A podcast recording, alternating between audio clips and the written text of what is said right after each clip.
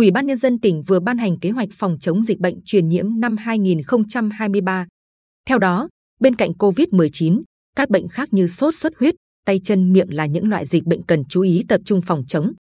Theo kế hoạch, dịch COVID-19 đã được kiểm soát tốt, tuy nhiên miễn dịch do tiêm vaccine phòng COVID-19 sẽ giảm dần theo thời gian. Cùng với sự biến đổi liên tục của các biến thể, dự báo dịch bệnh COVID-19 vẫn sẽ khó lường và tiềm ẩn nhiều nguy cơ bùng phát trở lại. Cùng với đó, sốt xuất huyết, tay chân miệng là bệnh dịch lưu hành trên địa bàn tỉnh với sự tác động của biến đổi khí hậu, tính chu kỳ của dịch bệnh, ý thức phòng chống dịch bệnh của cộng đồng còn hạn chế là nguy cơ khiến dịch bệnh có thể bùng phát. Hiện bệnh sốt rét đã giảm mạnh và tỉnh ta đang hướng tới mục tiêu loại trừ bệnh sốt rét vào năm 2024. Tuy nhiên, ngành y tế cũng khuyến cáo số ca mắc sốt rét ở các tỉnh lân cận vẫn còn cao, trình độ dân trí và điều kiện kinh tế xã hội thấp tại các vùng núi, các phong tục tập quán canh tác làm nương rẫy và ngủ qua đêm trên nương rẫy, trong rừng, dân di cư tự do vào vùng sốt rét là những yếu tố nguy cơ làm gia tăng bệnh sốt rét trở lại.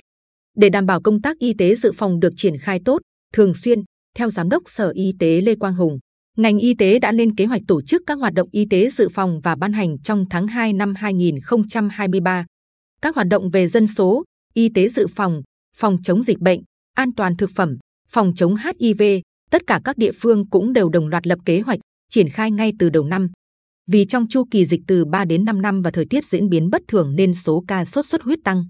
Theo báo cáo của Sở Y tế, tính đến ngày 22 tháng 2, toàn tỉnh ghi nhận 560 ca mắc sốt xuất huyết với 14 ổ dịch. Thị xã An Nhơn, thành phố Quy Nhơn, huyện Tây Sơn là những địa phương có nhiều bệnh nhân sốt xuất huyết. Năm 2023, tỉnh Bình Định đặt mục tiêu không để dịch bệnh sốt xuất huyết xảy ra trên diện rộng, giảm 8% tỷ lệ mắc sốt xuất huyết trung bình giai đoạn 5 năm liền kể 2018-2022. Không để dịch lớn xảy ra, tỷ lệ ca lâm sàng được xét nghiệm định tuyết virus là 3%, duy trì hoạt động điều tra côn trùng hàng tháng tại tối thiểu 5 điểm đại diện do tỉnh quản lý. Với 85 ca mắc và 5 ổ dịch, thị xã An Nhơn đang là địa phương có nhiều ca mắc sốt xuất huyết nhất tỉnh. Bác sĩ Lê Thế Phương, Phó trưởng khoa phụ trách khoa kiểm soát bệnh tật, Trung tâm Y tế thị xã An Nhơn cho biết, Trung tâm Y tế đã triển khai nhiều biện pháp quyết liệt để phòng chống sốt xuất huyết. Trong đó, có cử nhân viên xuống tận nơi để giám sát các ca bệnh sốt xuất huyết, ghi nhận, xác minh ổ dịch.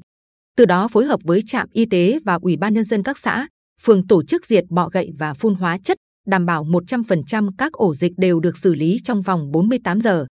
Bác sĩ chuyên khoa 2 Phạm Văn Dũng, trưởng khoa nhi, bệnh viện đa khoa tỉnh, khuyến cáo sốt xuất huyết diễn biến qua 3 giai đoạn, sốt kéo dài 3 đến 4 ngày, nguy hiểm cuối ngày thứ 3 đến hết ngày thứ 6, phục hồi.